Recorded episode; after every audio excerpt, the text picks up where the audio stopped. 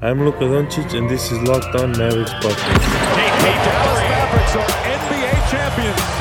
Bang! Bang! It's good! And the Mavericks have won the game! Kristaps Porzingis, a 7'3" pure shooting defensive monster who can put it on the floor, defend out in space, and protect the rim.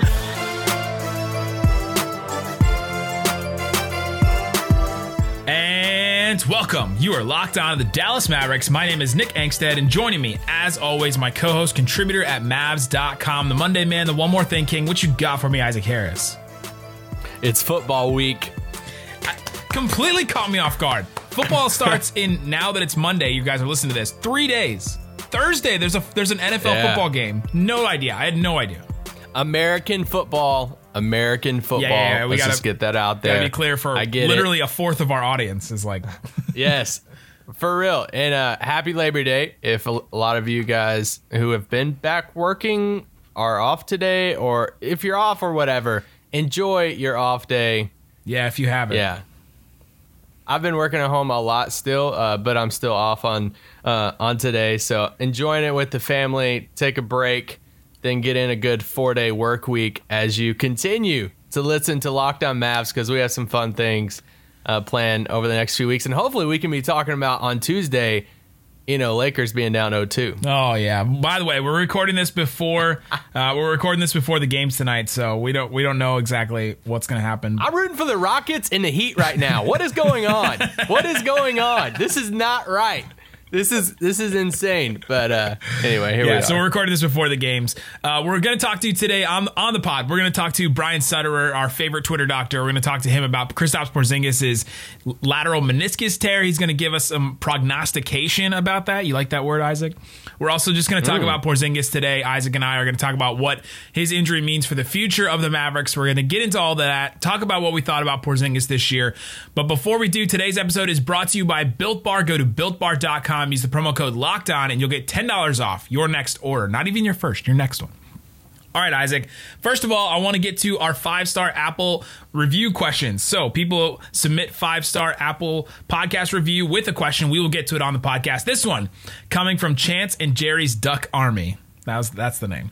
He says, in Giannis to Dallas pipe dream, would it be possible to keep Tim Hardaway Jr.? Also, if he opted into his final year and then signed a long-term deal the next year, would it be possible to still create a max slot for Giannis? He could theoretically sign to be a more reasonable figure and then backload it so the first year cuts into Giannis's summer cap as little as possible. I understand there's only a certain percentage the year, you know, can increase from year to year, but is it feasible? I mean, I would say it's always feasible. Here's the thing.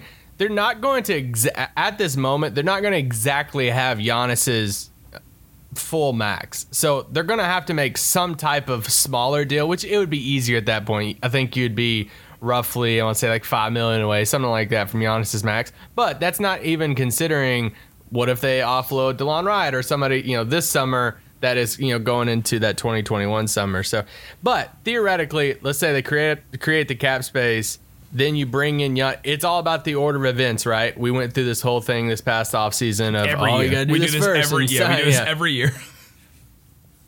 Now, the thing about it is, and this is where I should have done my homework on this question ahead of time.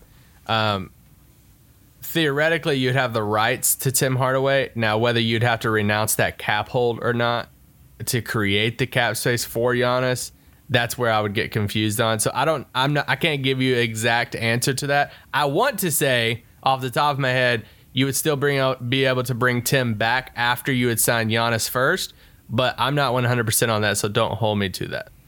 Yeah, so it gets pretty complicated. I'd say that it is possible. I don't think that it's likely, right? I think that's the way that I would put it. Oh my God, I think his cap hold is $28 million that summer on Basketball Insiders. So that's a lot. I think they'd have to renounce that first and then have to bring him back. So I don't think it's feasible, but I do think it is possible. So there's the answer to that question. Again, submit your 5-star Apple reviews and put a question in there. We'll get to them. We got a bunch of them, so we appreciate you guys. We're trying to get to 1,000. That's our goal. I think we're at like 512, so help us get there. Let's go. There's enough of you out there. Let's go. There's enough of you. Heck yeah, especially after we get Giannis. I mean, Then all the questions be coming in. All right, let's talk about Kristaps Porzingis. First of all, let's just do kind of a mini overview of his season. So Kristaps Porzingis plays in 57 games, which is more than he played, in the 2017-2018 season with the Knicks, which is wasn't even a shortened season. He plays 57 games. He averages 20 points, 9.5 rebounds, 1.8 assists, 2 blocks a game. He shoots 35% from three, just under 43% from the field, shoots 80% from the free throw line, got to play in 2.5 playoff games. I think I'm going to keep using the half because I don't want to make it 3 because that upsets all of his averages and stuff too. Played really well in those 2.5, playoff games. What came to Luka's aid when he got upset? Isaac, what did you think about Kristaps Porzingis' overall play this year? Oh, yeah. I mean, they kind of eased him back in at the very beginning of the season. And then once you hit the January, February mark on, that is, if you want to go back and watch and look at and get excited about the full potential of KP in this offense and with Luka and in this system, you look at that January, February run through there over his. And I know these numbers get thrown out a lot on Twitter or whatever, but just a reminder, over his last 21 games of the regular season before the hiatus, Porzingis finished with averaging 26 points, 10 rebounds, and 2 blocks a game, while he was shooting 46% from the field, 36% from three, 82% from the free throw line. Even when you look at January 31 on, there's only 2 players in the league who averaged at least 25 points and 10 rebounds. Do you know who those 2 players were? Future teammates Kristaps Porzingis and Giannis Antetokounmpo. That's the only 2 players to do that, by the way. Hey. So from January 31 on. But no, I mean, Porzingis, when he was healthy, especially when he found his groove, and I mean, we all knew. I mean, we all wrote the stories. We all read the stories. We all talked about on the podcast of he was going to be rusty coming back. He hadn't played in 20 months. I mean, he was cleared. You remember when they made the trade for him at the end of last season, wherever you want to say last season, that season he was brought in. He was kind of clear. We were trying to debate if he was going to play anything like that. They're like, nope, this is part of the process. This was the plan all along for his camp and everything. He's not going to play. Then when he hit the court at the beginning of this season, this past season, that was the first time he was going to play an NBA game in over 20 months. And we all talked about it. So it took so long for him. And I would even say, like, his rust, if we want to say rust, is better than majority players, like, peak. But, he was setting out some back-to-backs, different stuff like that. But once he found his groove in January, February, half of March, if we want to say that, that's when you really got excited for what this future could look like. Absolutely, and got excited to see Porzingis can get way better than he is right now. There are still holes in his game that he can fill, right? And it's not just, physical limitations. So hopefully he gets back. Let's talk to Brian Sutterer. We'll talk to him in a second about what exactly this lateral meniscus tear means, the recovery time, all that. We'll get to that coming up. But before we do, Isaac Harris. Between never-ending laundry cycles and incoming emails, you've got plenty on your to-do list. Between putting a kid down, for a nap, you have so much stuff to do. This is what Isaac literally just did before this pod. Give yourself one less thing to worry about and let DoorDash take care of lunch, take care of dinner, take care of your next meal. Anything you want, DoorDash is the app that brings you what you're craving right to your door. Ordering is easy. Open the DoorDash app, choose what you want to eat, and your food will be left outside, safely outside your door with the new contactless delivery drop-off setting. They have over 300,000 partners in the U.S., Puerto Rico, Canada, and Australia for all of our Aussie listeners. You can support your local go-tos or choose from your favorite national restaurants. DoorDash deliveries are now contactless to keep communities we operate in safe. Right now, our listeners get $5 off and 0 delivery fees on their first order of $15 or more. When you download the DoorDash app, enter the code LOCKEDONNBA. That's $5 off and 0 delivery fees on your first order. When you download the DoorDash app in the App Store, enter the code LOCKEDONNBA. Don't forget, that's code LOCKEDONNBA for $5 off your first order with DoorDash. I'm going to give them some extra pub here. I actually used DoorDash a few days ago. My wife and I got some barbecue. Didn't feel like going out. We have, both of our kids and stuff now. The contactless delivery is amazing. They had it boxed up, bag tied at my doorstep, and they already left. And I just went outside, picked up the stuff, brought it in. Priceless. I love DoorDash. It's a brand new way for porch pirates to get fed. No. Exactly. No, it's awesome. It's incredible. Use DoorDash. Promo code LOCKEDONNBA. All right, welcome in our favorite actual Twitter doctor, Brian Sutterer. He has a great YouTube channel. We'll put it in the link of the podcast. Brian, how are you doing today? I'm doing great, Nick. Thanks for having me on. How are you? Doing pretty well. Bringing you on. Well, it depends on what you say to this, right? I think we'll feel better if you give us a good diagnosis, I guess, of this. We're bringing you on to talk about Kristaps Porzingis' injury. We waited a little bit just to see if there's going to be any news about it. Kristaps Porzingis, a lateral meniscus tear of his right knee. A week and a half ago, actually, you and I went through all of Porzingis' injuries and things like that. But let's just read the statement the Mavericks put out. They said the Dallas Mavericks announced today that Kristaps Porzingis has received treatment for a lateral meniscus tear of his right knee, and further treatment options are being explored at this time. Porzingis suffered the injury in Game 1. Porzingis has not been medically cleared to play for the remainder of the Mavericks' first-round series and will not be available to return. So this happened in Game 1. We talked about, a week and a half ago that he was receiving treatment round the clock. He was, they were trying to get him back. He even played in Game 2 and 3 for a pretty significant amount of minutes in those games. Played really well, actually. So he could play on this lateral meniscus, or do you think that it was made worse? I think that's my first question coming out of this, is that they knew he had a meniscus tear and they let him play? How does that work? That's a great question, Nick. And, I'm trying to recall the sequence of the MRIs that they did. I think they might have just done the one. It certainly is possible that they did an MRI, evaluated him after Game 1 when he was having some knee pain. But, the exam was kind of nonspecific. Maybe nothing showed up on the imaging if they did an MRI. And so, because he was able to cut, run, jump, and everything pretty effectively, they let him go back out there. But then as sort of the picture changes game to game, then maybe the picture becomes a little bit more clear. And then maybe the meniscus tear does actually show up on the MRI. So now, I talked last time we discussed this, how sometimes it's frustrating when you don't have a clear diagnosis. So that's at least good news in one sense, that they have a clear kind of specific diagnosis of, okay, this is the problem. Now we can start treating it. Interesting. Okay, so first of all, let's go back. And what is a lateral meniscus tear? What does this actually mean for the knee? And what does it look like?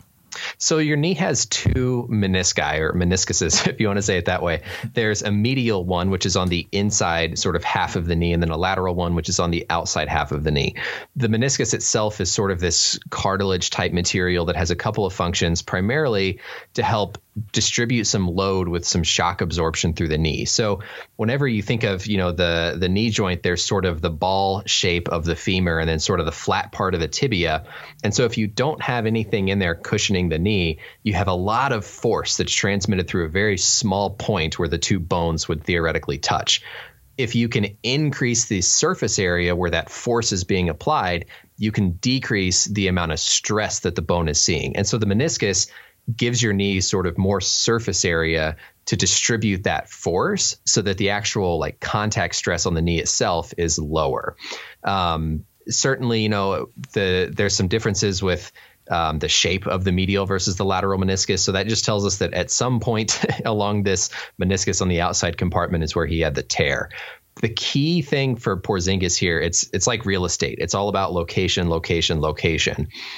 Depending on where the meniscus tear is, there's different blood supply, and that really affects the ability of the tear to heal. So in one sense, I think it's good news that we found out he had the tear and they didn't rule him out for the rest of the season. They basically said, he's out indefinitely, we're treating it, we're still kind of exploring our options. So hopefully that gives some indication that it's in a spot where they think it can heal on its own without needing surgery. If it's in a location with bad blood supply, the chances of healing on its own are much lower, and it puts your risk of surgery much higher. So I think that is one reassuring thing, that they didn't necessarily rule him out right away. They sort of gave it some time, implying that they maybe hope it can heal on its own. And as of right now, I don't think we know if he's going to have surgery or not. I think at this point, do you think they would have decided that by now, or maybe you don't have enough information to make that call? There are some times where a meniscus tear is so severe where just from the surgeon and the doctor's experience, they know there's a very, very low chance that it's going to heal, and they'll just go to surgery. But if it's sort of in one of these areas of the meniscus where it's not too bad, there's a potential for it to heal, maybe it's a smaller tear, you know, we heard they're trying like a PRP injection to see if that helps kind of stimulate any healing within the tissue. So I think they're probably still sort of keeping it on their radar that if he doesn't respond well, if he doesn't improve, if he's still having continued pain, then they would need to consider a surgery. But it seems like they're at least giving it a chance to heal on its own, which is really good news, I think. And they have who knows how long. I mean, we don't know when next season is going to start. It could be December, right, which would be, you know, a couple months. It could be January, March. I mean, who knows? So they could have some extra time in this. It's interesting to me. A lot of times I think us uneducated people look at the like all these injuries and think of them all as the exact same, right? Oh, an ACL tear is the exact same. You know, a strain is the exact same. But you're saying that these tears can be significantly different depending on where it happens. I think that's fascinating that we only get the, you know, meniscus tear, lateral meniscus tear of the right knee. That's all we get from the team, and so not knowing exactly where it is, I mean, that could change a whole lot on this. Oh, 100%. That's a great point, Nick. You know, this is why those surgeons study for 6+ years to understand the best way to treat, you know, different types of meniscus tears. I mean, there's differences in the location of the tear. There's different tear patterns where maybe it's more of a vertical tear or a horizontal tear, bucket handle tear, radial tears. There's so many even different specific tear patterns that really when we hear lateral meniscus, that's about as basic as you can get. And there's so many more, you know, little things that have to be considered. I do think the important thing, you know, for Mavs fans, when we kind of follow up the news here, the offseason, if he does need surgery, it's one of two things. It's either surgery to repair the meniscus or it's surgery to remove a piece of the meniscus. And that's a little fine detail that I don't think people necessarily always pay attention to when we see these press releases. So if they say surgery to repair a meniscus, that implies that they were able to go in and sort of, you know, stitch the meniscus back up, if you will, and keep as much tissue in place as possible. Hmm. If they say meniscectomy, which is a fancy word for removing piece of the meniscus, or meniscectomy. Yeah. So ectomy in medicine means remove. Yeah, and so right. Meniscectomy, remove part of the meniscus. Now, if we hear that somebody has a meniscectomy or they, you know, trimmed the meniscus, that implies that they couldn't repair it and they had to actually take some of the meniscus out, which is a much quicker recovery, but not as good kind of prognosis because now you've removed some of that shock absorbing cushioning material from the knee, which can increase the stress in the knee. So repair, longer recovery, but good that they can keep the tissue. Trimming the meniscus, shorter recovery, but bad in the sense that now you've taken tissue out of the body. Will they tell us if it's one of those two? It feels like they're just going to say he has surgery and then we're not going to really know. I mean, have you seen athletes in the past have, you know, they've been told like, oh, it's going to be this kind or the other kind? They certainly would. So definitely when the doctors are talking with him and his agent and his camp, they'll definitely have that discussion with him. But honestly, even the team press releases usually say meniscus repair versus meniscectomy or, you know, meniscus cleanup. Now that's making the assumption that the person who wrote that press release understands the distinguish. But, you know, back when Zion had his meniscus surgery, they specifically mentioned in the report that he had a meniscectomy, that he had a piece of the meniscus trimmed rather than saying that it was repaired. And I don't think people always pick up on that little detail, but it does make a big difference down the road. Yeah, so you talked about Zion Williamson. He had that earlier this year. That's what caused him to miss the beginning of the season. He missed about 3 months with that meniscus tear. And I was looking up some other athletes, NBA players that had recently had a lateral meniscus tear, like the exact same thing. Jimmy Butler had that in 2018. He missed 2 months. Derrick Rose had this in 2015, and he missed a month and a half, actually. It was barely a month and a half, too. He barely missed any time. Recovery time for Porzingis, are you expecting between that 1.5 to 3 months, or it depends on what it is, or what are we looking at? It depends on if they have to repair the meniscus or if they have to cut a piece out. So if you have to just cut a piece out, that's usually when we see those shorter recovery times. So I can't recall exactly, but, you know, when Jimmy Butler, you said it was, I think, missed, what, a month and a half? Yeah, Jimmy Butler 2 months, Derrick Rose with a month and a half. Derrick Rose, a month and a half. So that almost guaranteed was probably just removing a piece of the meniscus. Yeah. And so it depends entirely. I think for his long-term health, it's better, you know, if he has to have surgery for long-term health purposes, it's better if they can repair it. But that often means it's somewhere more on the order of like 4, 5, 6 months, if not longer, of a recovery period compared to just trimming a little piece out, maybe a month or two. So it might be mixed news for Mavs fans if we hear he has surgery, because, you know, it could be good prognostically, but keep him out in the short term versus, oh, great, you know, he's back for the season. Well, maybe not so good, because maybe they had to cut out a bunch of his meniscus. Altogether, you seem pretty encouraged by this no matter what happens. This wasn't something where we have to be like, oh, man, I'm just concerned about Porzingis' knee going forward, and we're always going to be concerned about injuries and all that. You seem like this is a little bit better than we could have expected. Yeah, you know, meniscus injuries are pretty common. There's been studies done where they'll just do MRIs of, you know, supposedly healthy athletes without any symptoms, and they'll find little meniscus tears. They'll find, you know, little areas of degeneration in the knee. And so this definitely is not something that's like, oh my gosh, an ACL tear, he's never going to be the same. Certainly there's a spectrum. You know, if it's just a tiny little tear, that's one thing compared to a big massive tear that requires a lot of the meniscus to be removed or repaired. But overall, I think it's good news in the sense that the team knows what's going on. That means they can focus their treatment more specifically, and, you know, really shouldn't, assuming everything else is okay, play that much of a role down the road unless we start to see a recurrent pattern of this. There you go. So hopefully we won't see that anymore. Brian, we appreciate you joining, and we'll put a link in the description for your YouTube channel. It's always great, always good stuff. All kinds of sports he covers. I can't watch any of the MMA ones. It's too much for me. I can't do that. But kudos to you for being able to diagnose all those and talk about all that. Brian, thanks so much for joining us. Thanks a lot, Nick. Take care. Coming up, Isaac and I are going to talk about the future of the Mavericks, how the Mavericks are going to deal with Porzingis' injury history, all that. We're going to talk about it. But before we do, Isaac Harris. You know, Built Bar is delicious, but now they're even more deliciouser.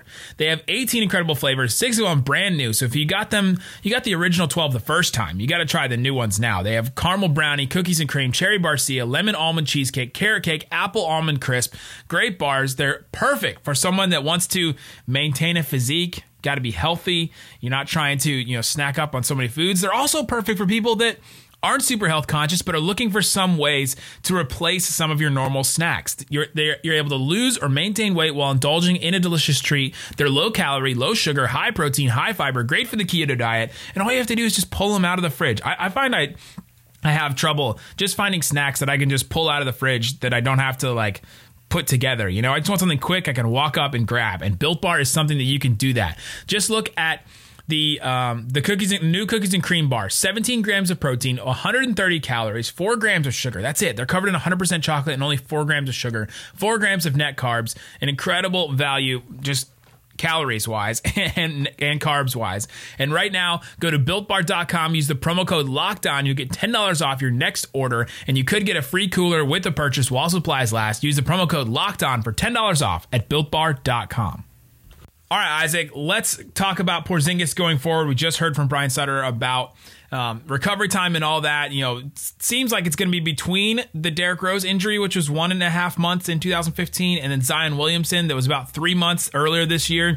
Seems like it's going to be between that, but we don't know. It just depends on which type of surgery he has to have, or if he has to have surgery at all. So there's all these different factors that go into it. Well, no, I was just going to say that's the key.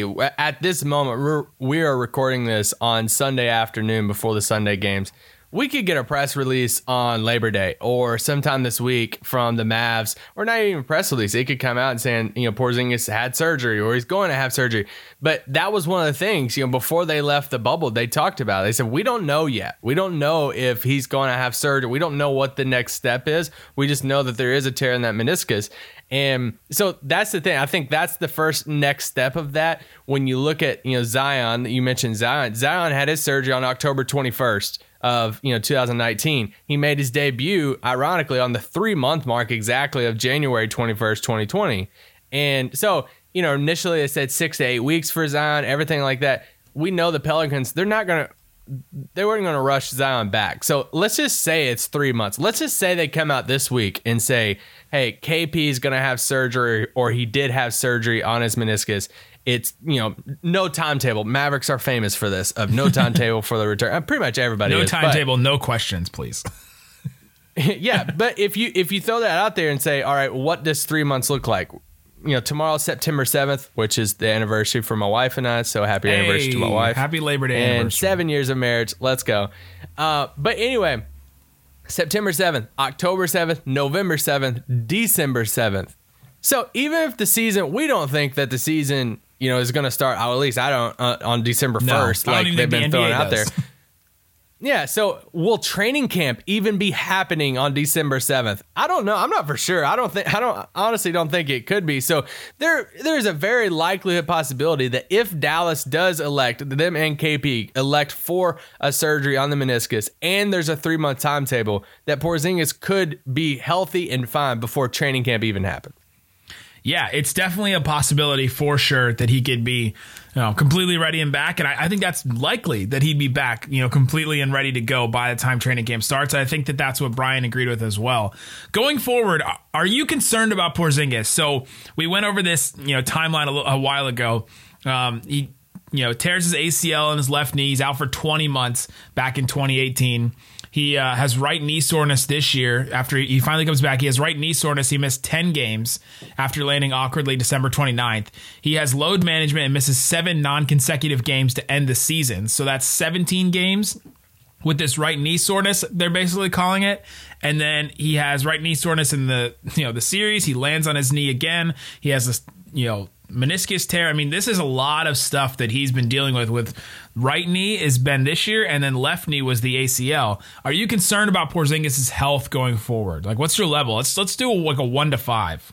1 being like, I'm so concerned about this. You know, I think that, you know, the Mavericks should consider moving on from him. Or 5, like, I'm totally confident that he's going to remain healthy the rest of his career.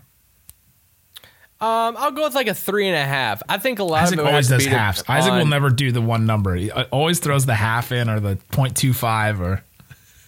I would love to know how Dallas wants to approach it, because I think Tim Cato of The Athletic, he wrote, you know, right after Porzingis tore his meniscus, him and Saad went back and forth on just, I think it was him and Saad, and they went back and forth just on their initial thoughts when the news came out, and it was either Saad or Tim. One of them said, it's not about fixing his knees, it's about managing his knees. Yeah, and we have to remember that KP is something that we've never seen before. It's almost, I feel like Kevin Durant's the closest thing to it of a 7'3", and he moves like Durant in a way. He's not the, you know, 7'3", like typical big man. Like they run him off screens and he takes these threes and just all this different stuff. Triple drives, like normal.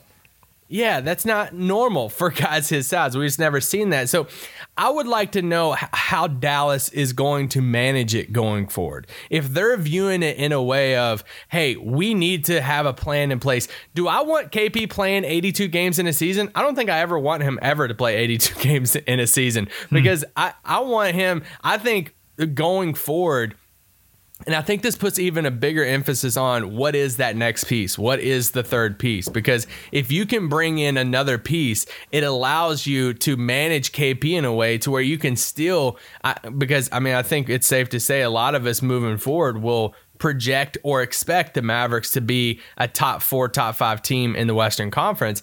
Can you maintain that in the regular season with KP on a manageable workload, you know, resting some back-to-backs, all this different stuff? Like, I'm down to pull out all of that resting, all of that schedule stuff for KP moving forward, injury or not injury, because we've never seen somebody like that, and he's already had injuries, and you've already locked him into a max contract. Let's get a plan in place to where it's, you know, 70 games, 72 games, setting back-to-backs, flying home here and there, you know, whatever it is. Because the main thing you want is, can you keep the chemistry going with the team to where you're performing at a high level? Can you keep as a top 4, top 5 team in your conference and hit the playoffs fully healthy, fully ready to go? That is the main things for this team moving forward. And I think it starts with managing and not fixing. Yeah, I think that's going to be a huge thing. My big thing is, I wonder what he's going to come into the year looking like, what he's going to come into next year. I mean, you wrote the story about what his actual, you know, playing weight should be. And I wonder how much of that adding that extra muscle kind of affected him, right? Kind of affected his knees, right? He came in looking pretty big. Look, we're talking about Swole Zingis at the beginning of the season. And then all of a sudden he has issues with his knees. I wonder if it's because of the adding that extra weight affected him. He goes to say, Isaac, you can't skip leg day. You just can't. You can't skip leg day. No. Joel Embiid is a player I kind of look at as sort of a comp for Porzingis, because he had a bunch of, his are foot injuries, so there's a little bit different than that, but dealt with a lot of injuries at the beginning of his career. He played just 31 games his rookie year. He played, after missing 2 years, he played 63 games that, is technically his second year, 64 games after that, and then played 51 this year, which in a shortened season is just about the same. So I hope he plays more than that, than what Joel Embiid has been playing, yeah. But it is possible to come back and be relatively healthy if you manage it correctly. And so I think load management is going to be part of our vernacular now for Porzingis. And I don't think even when we traded for him, we expected for him to be, the picture of health and play all these games. And it's another reason why, you value wings and guards a little bit more than big men, because it's hard to manage some of these big men injuries and things like that. Unless he's a Kevin Durant, which is a complete outlier, I think. But yeah, going forward, I'm a little worried about Porzingis. I'm going to give it I'm going to go 4. I'm pretty confident he's going to be able to stay. One thing I think Porzingis even mentioned himself is that both of these injuries were kind of freak accidents, right? He lands weird on his knee, hit the ACL, another one where he lands awkwardly. Yeah, I actually went back and watched the first quarter of game 1 this morning, after church this morning, and I was just trying to find the play because I had an idea of where it was, and I think it happened, which he hasn't specifically said. He did say it was going for an offensive rebound with Marcus Morris, and the only one that I could find was around the. By the way, of course, it's Marcus Morris. Good now Lord. He said when he said Marcus Morris, he said it was not intentional. No, I know, and but just him being there. Of course, it's him. Yeah. The only play I could find was around the 8-minute mark in the first quarter, and it was actually a made basket by Luka. It was like a floater by Luka in the paint, and he went in, and Marcus Morris actually fell on the play, but his leg and knee hit Marcus Morris's leg and knee, and Morris falls to the ground. KP ends up playing for pretty much the rest of the whole freaking quarter and does amazing, and I mean he goes on plays next few games, so soreness and stuff came up after that. But I think if you look at best case, worst case scenario for the future. Let's just get worst case scenario out of the way real quick. Dark timeline. Oh, no. Dallas does not land a third star. They don't land a third piece. KP, they try to force KP into this. Hey, it's 2 freak accidents. We're not going to manage anything. It's just part of it. You are this, and they try. And he has injury history. He has injury prone stuff over the next few years. He only plays, 50 games a season, and Dallas is getting bounced in the first round for the next 3 or 4 years, and he's locked up on a max contract. Best case scenario, they find out a manageable plan, they bring in another guy, Giannis or whoever it is, and it's what we talked about before. They have enough between Luka and the other guy, and 70 games of KP to where they can be a top 3, top 4 seed in the West. They're managing KP throughout the season. His load isn't a crazy amount, and then they go into the playoffs, and everybody's healthy. They can even manage it some in the playoffs, and they roll like that. That's the best case scenario, and I think honestly, I've hoped that is what's going to happen. Yep, we can all kind of hope, and I think that I am coming out of this talking about Porzingis a little bit more encouraged than I was going in. Just thinking about, man, it feels like he's had so many injuries just lead up, but. Trust in Casey Smith. I mean, we should probably make shirts or buttons or something I trust in Casey Smith. So there you go. That's Porzingis breakdown. We'll do some more stuff going forward. We're going to continue to do live episodes on Hot Mic, by the way, probably on Thursdays. So come bring in questions. We'll play game pods and things like that. We're in off-season mode, so we're doing trade targets on Tuesday. We'll do free agent stuff like that, all kinds of stuff. You know what you're going to get from us every single day. Guys, thanks so much for listening to Locked On Mavs. Peace out. Boom.